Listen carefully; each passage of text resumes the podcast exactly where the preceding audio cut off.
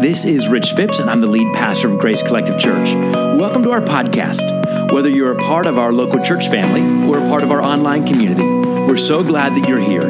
Enjoy the message. So so way back in 2010, Marcia and I were leading a church over in West Mifflin. And it was a great church, it was a growing church, it was a vital church, and we were just at that beginning stage of opening conversations about like our first satellite campus. And at that point, our denominational hierarchy came to us and said, "We want you to move to another church." And Marsh and I were like, well, we don't really feel God calling us out of this ministry, but we'll go home, we'll pray about it for an entire week, and then we'll get back to you. And so we got on our knees and we prayed about it for, for a week, and we didn't feel like God was calling us away from that church or that ministry. And so we respectfully declined their invitation. A few days later, they declined our declining of their invitation and said, You're moving anyway. And so Marsh and I were all of a sudden, we, we were in a, in, a, in a tough place. Because at that point, our daughters, McKenna and Abby, were 12 and 9. And if you've ever moved with kids, it's really, really hard. Like we had to go to our, our, our little girls and we had to say, hey, you have to leave your house. You have to leave your bedroom, your, your rooms that you love so much. You have to leave your friends. You got to leave your church. You got to leave your school. Basically, everything you've known and loved and, and everything you you remember in your young life, you've got to leave it all behind and we're going somewhere else. Yay! You know, this doesn't go really well. And so Marsh and I came up with a, a brilliant plan to break it to our girls. Now, we had already been over to the new church. We've been over exploring that the, area is like 40, just like 40 minutes away from where we were. And so we, we had explored it, and we knew that right in the middle uh, between the two churches was an ice cream place. So our brilliant plan was to take them on a adventure road trip all right? And we're going to end up at the new church, like, ta da, and it'd be great. But halfway there, we're going to stop and get some ice cream. And it was going to be so fun because while they're eating ice cream, filling, filling up all the yummy, good stuff, we break the good news to them that we are moving away from everything to somewhere completely new. Like, what could go wrong with that plan, right? And so we're sitting there, and y'all, it would not have mattered if they had a whole truckload of ice cream. It didn't go over. There was weeping and gnashing of teeth. It was awful. I mean, you ask our girls, like, what was one of the worst days of your life? That day. It was hard, right? When you have kids and you're moving. We were, we were a family desperately in need of a fresh start. And you know what that's like. You've been there. You've been there in your life, whether it's in your marriage or a friendship or a, another relationship in your life. Maybe it's in your job or career. Maybe it's in your schooling. Maybe it's in your church. You've been at a place in your life where you're like, hey, this part of my life, I just need a, a fresh, I need a fresh start. And, and you wouldn't be alone. Like, we all need fresh starts at times. Whether it's your fault or your choice or you just landed there, you know what it's like to need a fresh start, right, in some area of your life. And again, you're not alone in that.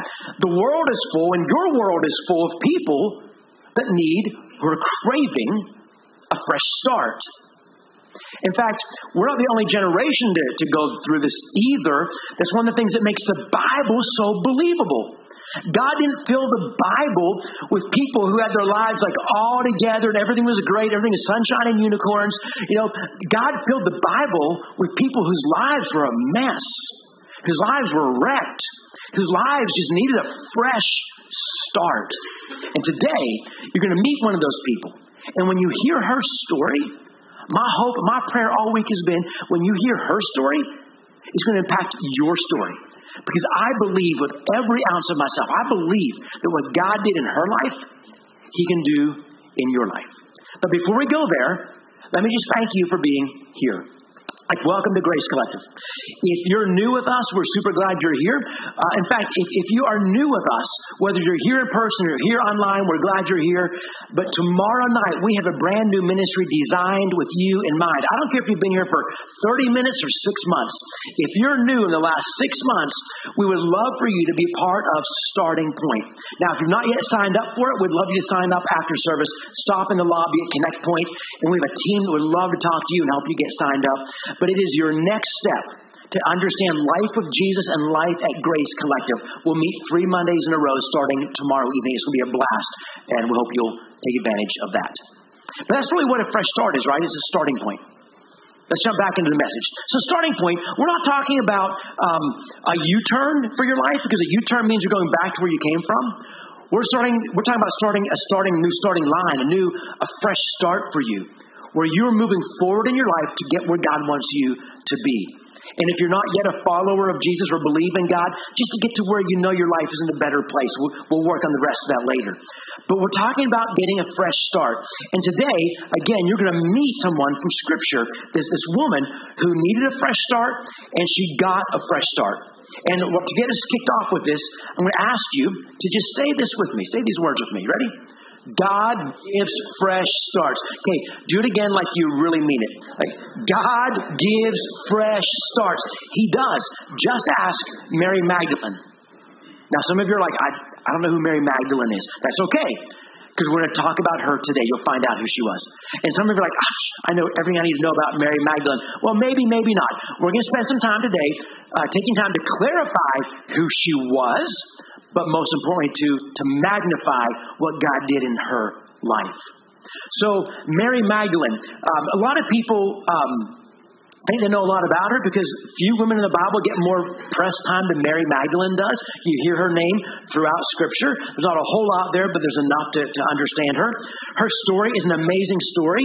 Um, the funny thing about her story is we really don't know a whole, whole lot about her. And so, what we've done is we've kind of made up some of her story for her but we don't know a whole lot about her. Uh, some is written about her. We can extrapolate. But I, I want to walk into some of the misconceptions we have about Mary because we have these misconceptions about her. And so let me tell you first who she wasn't. And then we'll talk about who she actually was. So here's the first, most one of the most common misconceptions about Mary Magdalene. Mary's last name was not Magdalene. Okay? You ever have anybody like just totally butcher your name? Just mess it up? I've been called Rich Phillips more times than I care to remember. Like from people looking at, it, I'm like, dude, just do you see an L in there? You're reading it. There's no la la la la any anywhere. It just Phipps like the conservatory. No inheritance. I checked, but same name, right? Or, or how about this? Like when, when, when Marsha and I, before we had kids, we were living down in South Georgia, and we had these great neighbors behind us. They're like really sweet, older couple, like probably like my age now. And and their backyard came to our backyard, and, and we were friends with them. And one day they had some other friends over in their backyard, and they're like, "Hey, we want you to meet our friends." And so picture like twenty somethings, Marsha and Rich jogging over there, and we go, "Hey, we want to meet y'all." And and the couple that we knew introduced us to their friends. And they said this, I'll never forget how they did this. Like, this is preacher, this is preacher's wife. like, if you don't want to butcher someone's name, just don't use names, right? We have butchered Mary's name. Magdalene was not her last name. Magdalene refers to the town that she was from, like Jesus. Like sometimes you'll hear maybe Jesus referred to as Jesus the Nazarene because he grew up in the town of Nazareth. Mary Magdalene was from the town of Magdala. Now, Magdala was up north. So picture, if you can picture map, picture like the Sea of Galilee, and Magdala was on the, like right in the center of the, the, the shoreline, uh, on the west side was Magdala. Now, Galilee is up here, and then right below Galilee is the area called Samaria. The Jews would go around Samaria, across the Jordan River, come back back down to the Jewish territory below. But they they they not want to go through Samaria because remember who lived in Samaria? The Samaritans. They were not friendly with each other. But down down below is like Jerusalem and, and Bethlehem and all those areas you might know about. But way up north, the Sea of Galilee, uh, and the area around that was where Magdala was. And there was a there was a historian back in back in the day, who is really one of the world's leading uh, historians for all things of that time period when, when he lived. Like he wrote about Caesar Augustus, he wrote about the Jews and all, all, all their history. He wrote about Jesus and John the Baptist, and he writes about Magdala. And here's what here's what it tells us. His name was Flavius Josephus. If you're thinking about a first name for a baby boy, look elsewhere. So Flavius Josephus tells us that in his day, in that day, Magdala had 40,000 people in their population. And they had a, they had boats. They had a 230 boats. These aren't like not navy ships. This is a fishing town. They had 230 boats, but 40,000 people. Do y'all realize that's more than three times the size of Irwin? Do you understand? There's 10,000 more people than all of North Huntington put together. This was not some quaint little biblical fishing village. This was a city, Magdala. And it's where Mary the Magdalene was from. Mary Magdalene. Uh, it's not her name. It was a, it was a it was an identifier for her. It distinguished Mary from all the other Marys in Scripture, of which there were quite a few. This lets us know she was different from them. Which leads us to our next misconception.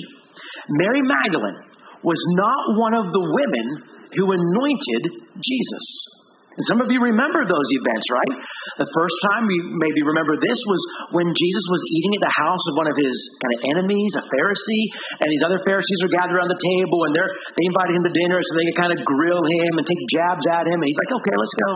And so they're eating, and in, like off the street, walks this woman. And she begins weeping on Jesus' feet and her tears just cover his feet and she lets down her hair and which she would never do in public normally and she takes her long hair and just begins to dry and wash and dry his feet with her hair that woman is unnamed in scripture but many people say, oh, that's Mary Magdalene. She was a, sinner. Like all, all the people around the table with Jesus, all these Pharisees were like, oh, ew, Jesus.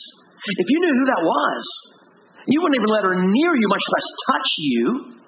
She was a town prostitute. Everybody knew who she was. But she's never, never named in Scripture. So that was not Mary Magdalene like some people claim it was.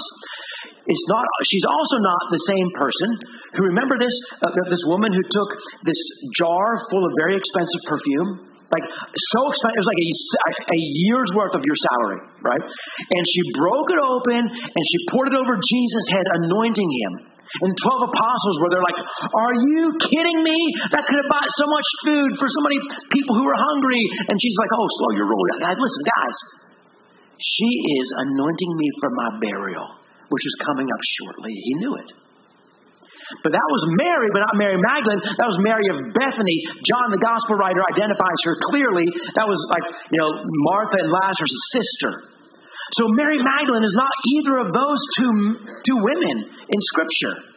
The reason that some of us were taught that or maybe think that is because way back in 591 BC, I know you love when we go back in history, right?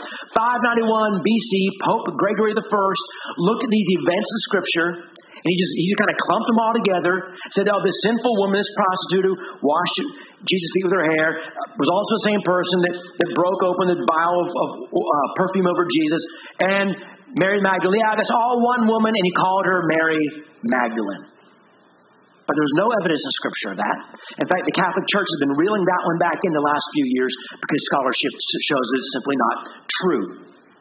So Mary, Mary was none of those other people that you think about sometimes she might be. She was Mary the Magdalene from the town of Magdala. So that's who she wasn't. Let's take a few minutes to look at who she was. She's an amazing woman.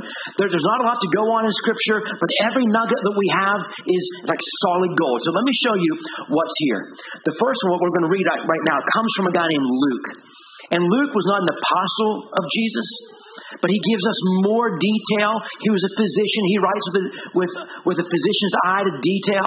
He gives us so much detail about Jesus' life that it's no surprise that we can hear about Mary from Luke and get a little bit of detail from him. Now, what we're about to read, Luke wasn't writing about Mary, he was writing about Jesus, but we can mine some great things out of this passage about Mary. So here's what Luke, the physician, tells us. He writes, after this, Jesus traveled about from one town and village to another, proclaiming the good news of the kingdom of God. So Jesus was in motion, right? Jesus was going here and there. He was moving, going from place to place. And everywhere, everywhere Jesus went, crowds would gather. He's getting popular. Hey, Jesus is coming to town. Let's go see him. Let's get tickets. Let's go be a part. Let's go. We'll tailgate that before. It'd be so much fun. And and Jesus went, and every time, everywhere he went, there was a new town, new village, new crowd, new people. They came out to see him, but they didn't stay with him. After after Jesus was done preaching and teaching and healing and being Jesus, he left and they left. They went home and he went to the next place. People, the people gathering around Jesus, they were fans not followers. They, they, didn't, they didn't go with him, they didn't travel with him, they didn't stay with him. They, they, they were people who, who would go, like, when he came to town. Like, it's, it's like, it's not unlike you going to a Steelers home game right?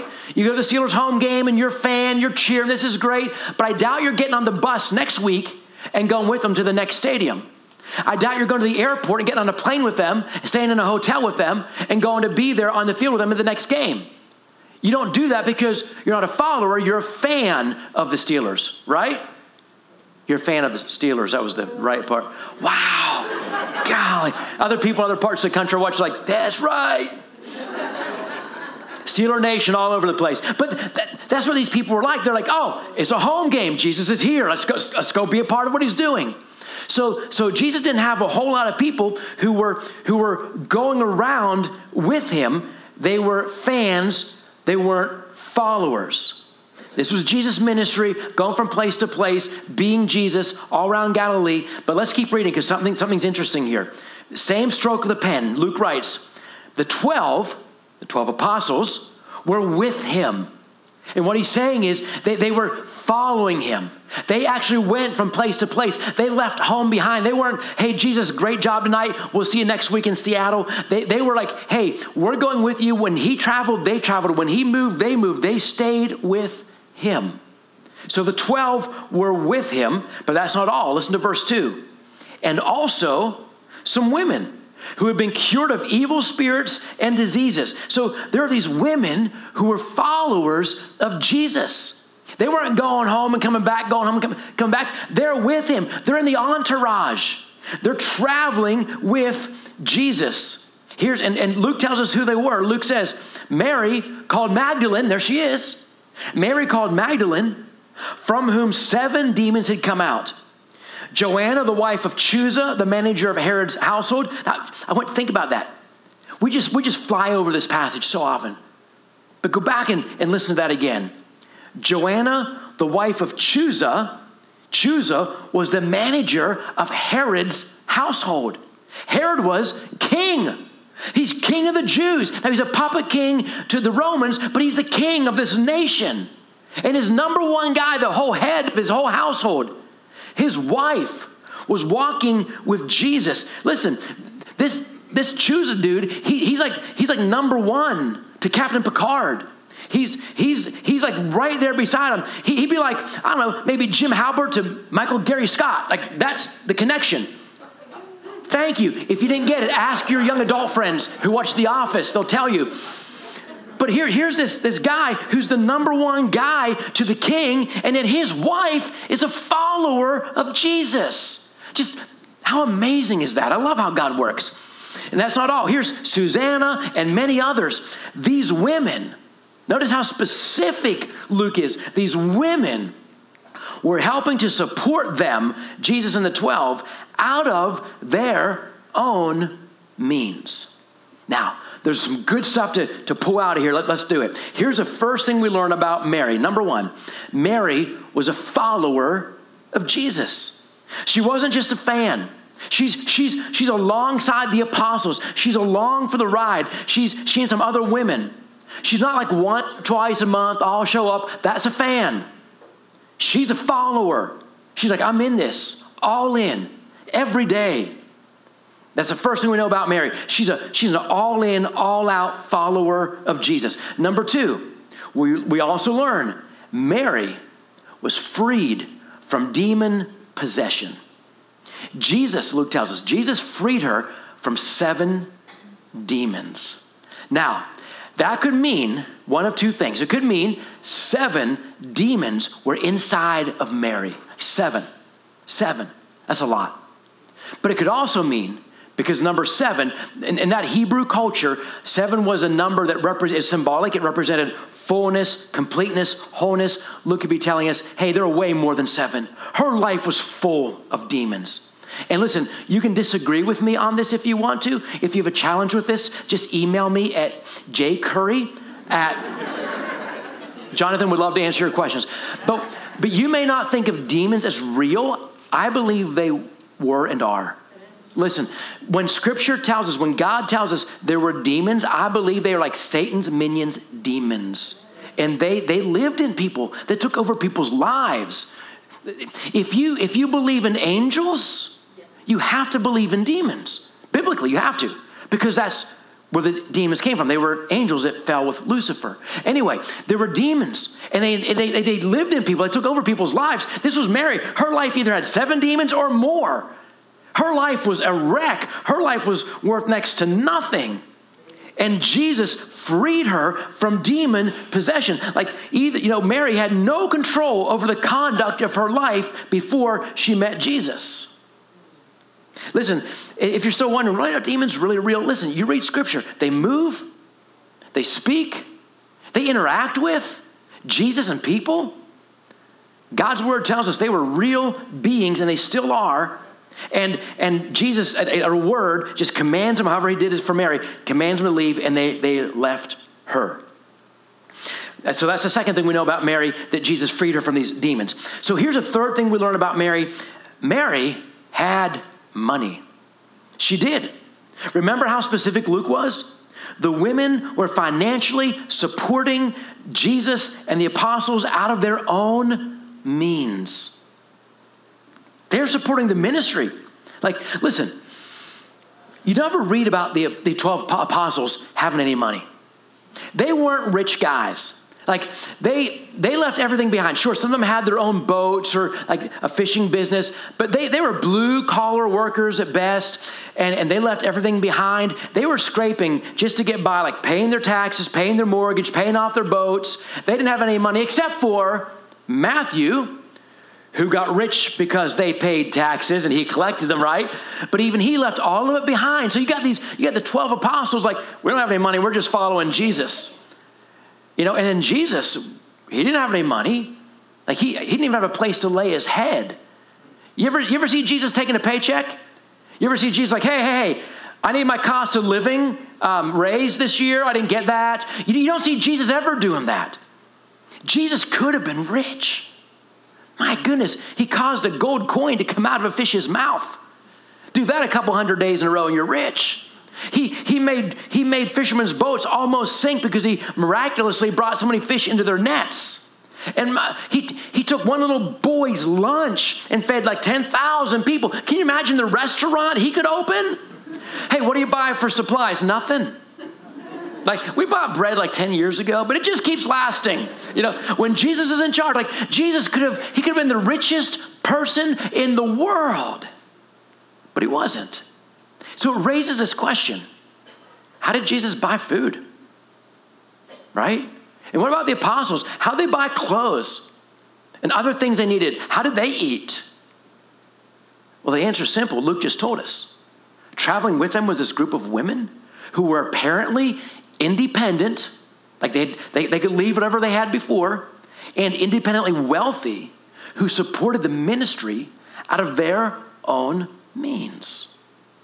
I love the fact that God doesn't hide that from us. So let me sum all this up. And by the way, there was Mary, she headed that list, right? She was the top of the list of these women who were supporting Jesus and his ministry. So let me sum all this up for us. Hey, there's no evidence that Mary Magdalene was ever, you know, the prostitute, the terrible sinner that Jesus rescued out of a gutter in some back alley. She was possessed by demons, and Jesus freed her from those. We, we know that Mary was a, was a follower of Jesus. She was in like the inner circle of Jesus. She was with him every single day. Maybe like they portray her in The Chosen. I love how they do that. She's mentioned, you know, she's mentioned 13 times in Scripture, in, in the Gospels, by all four Gospel writers. 13 times. May not sound like a lot, but that's more than almost all the other apostles were ever mentioned individually. Mary was a primary player in the life and ministry of Jesus. That's who she was. But she wasn't always that. Listen, go back before she met Jesus. Go back before she met Jesus. Most people at that time would have looked at Mary with fear or scorn or disgust because they saw the demons, right? They saw the demon possession. What they saw was, was agony, beaten, broken, damaged, depressed, fatigued scared, scarred. I mean, any sense of worth or dignity in Mary was long gone. Take the most, take the most extreme case you can think of of a psychosis or, or a, a mental um, illness and the desperation of that. And you begin to get a picture of Mary. Mary's life was, was a mess until she met Jesus. Everyone else despised, shunned, and rejected her, but not Jesus. When Jesus met her, he didn't demonize her, he de demonized her. And he saved her and restored her and changed her.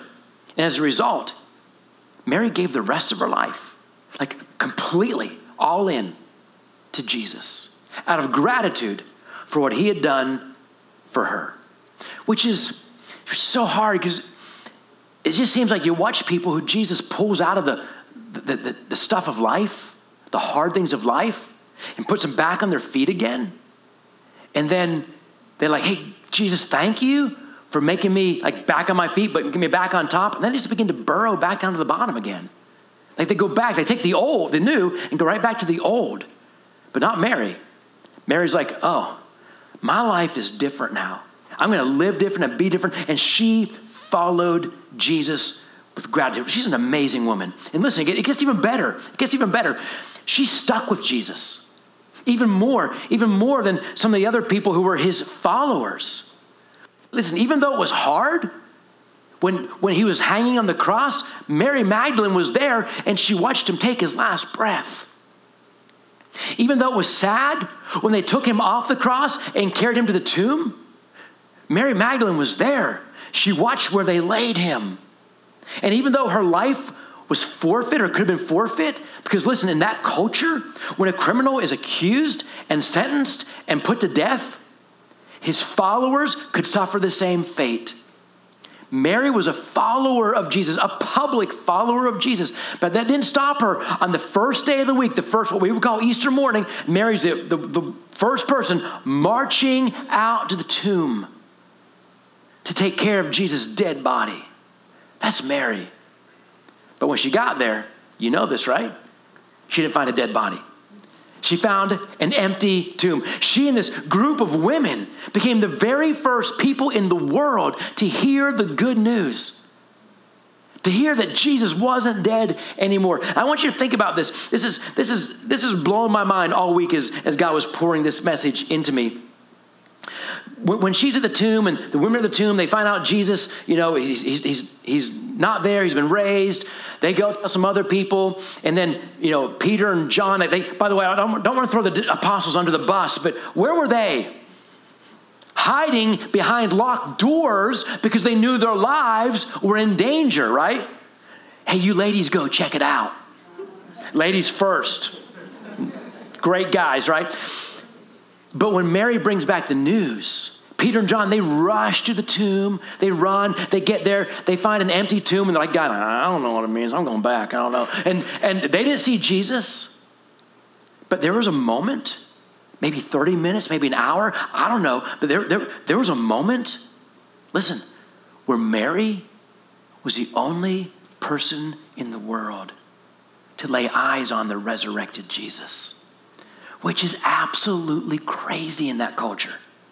Again, this is what makes the, the Gospels and the Bible so, and the resurrection of Jesus so believable. If the Gospel writers were making this up, they wouldn't write that.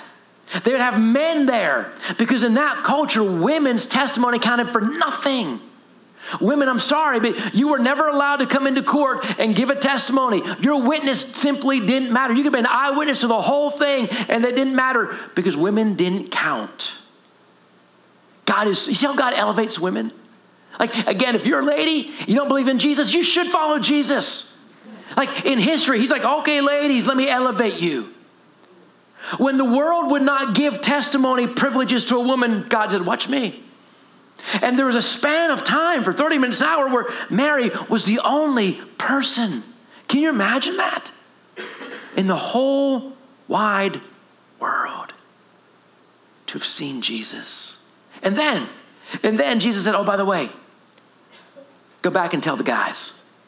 So she's not only the first witness, but she gives first testimony to the resurrection of Jesus, the greatest news the world has ever heard. Tell me something. Friends, tell me something. Help me understand. Help me understand this. How does Mary go from this wrecked life, this messed life, this like worth less than nothing life to the person that God entrusts the greatest news the world's ever heard to? How, how did you go from this to this? One answer because God gives fresh starts. Say it again with me. God gives fresh starts. Listen, maybe you're here this morning. You're like, yeah, you know, I need that. There's, there's a part of my life, or maybe just all of my life, I just need a fresh start. Where do you need a fresh start? Do you need a fresh start, you know, because maybe you need some forgiveness from your past? Hey, good news, God gives fresh starts. Do you need a plan for your future? Good news, God gives fresh starts. Do you need freedom from an addiction? God gives fresh starts. Do you need cleanse from some shame? God gives fresh starts. Do you want to get that guilt finally out of you? God gives fresh starts. Do you need some hope after being hurt? God gives fresh starts. He does. What he did for Mary, he can do for you. So let me ask you something. Who here needs a fresh start? Let's just let me, let me do something. Let's just let's get really real. Let's get authentic. Let's get vulnerable. Let's do what we came here to do today. And let's just stop talking about Mary. And just for a second, let's talk about you. Who here? Who here needs a fresh start? Who here needs a fresh start? Some area could be your marriage, could be a friendship, could be a relationship. Like everything was going great until she said, Well, we were we were perfect together until he did. Maybe, maybe you need maybe you need a fresh start with your kids. Why does it seem like your kids are they're running 100 miles an hour in the opposite direction from where I know they should be? Or why is it that I, I, don't even have a relationship with my kids? How can I? I can't even talk to my kids. I need a fresh start with my kids. Maybe it's in your job. Maybe it's at your schooling. Maybe you just you're like I don't know where to go. God, I need a fresh start. God gives fresh starts. Hey, let's, let's do something. Let, let's do, let me do something. I'm gonna come down front. Cameras can't follow me. This is so much fun. Let me ask y'all again. Let's just get really real. Who needs a fresh start? Okay. What we're going to do in a minute, if you need a fresh start, I'm inviting you, I'm calling you out to this space. I cannot wait until this space is the most popular space in this entire church. I can't wait. Y'all are like leaning in, but you're not like getting up yet, but we'll get there. And today's the start. We're going to sing a song in a minute called Come to the Altar. And while we're singing, I'm going to post myself here. Pastor Jonathan's going to come in and post himself here. We're, we're, going we're to we're to make ourselves available. And if you need a fresh start, then I want you to come to this altar. You can stand, you can kneel, and just say to God, God, I know you do this, and I really need this. And if you want us to pray with you, we'd be so honored to pray with you. Listen, I know it's scary. If I had to ask you again right now, like who wants a fresh start, like half the hands would be like, who needs a fresh start? I do. Come to the front. No, I'm okay. think about think about this. Think about this. Think about this. How hard was it for Mary when her life was such a mess to come to Jesus? To come in front of everybody else who ridiculed her, probably spat on her, threw stones at whatever. How hard, how risky was it for Mary to come to Jesus when her life needed a fresh start?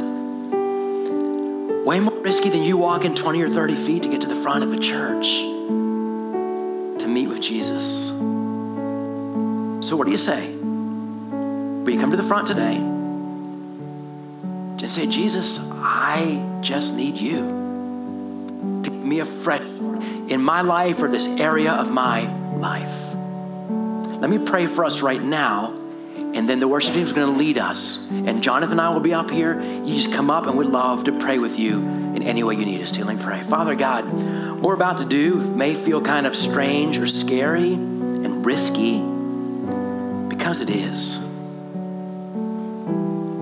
Because, God, we're saying that what we've been and where we've been or what we've been through, what's been done to us, we're finally saying goodbye to it. And we're saying, Jesus, would you give me a fresh start today?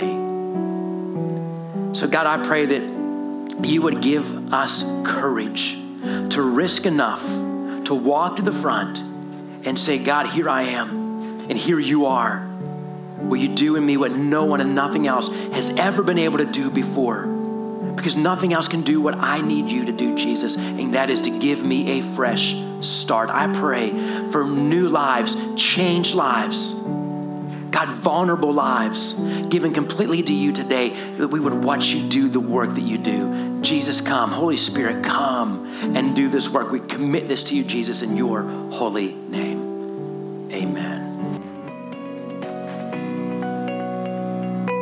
Hey everyone, thanks for listening to our podcast. I hope you found something practical to use in your life today.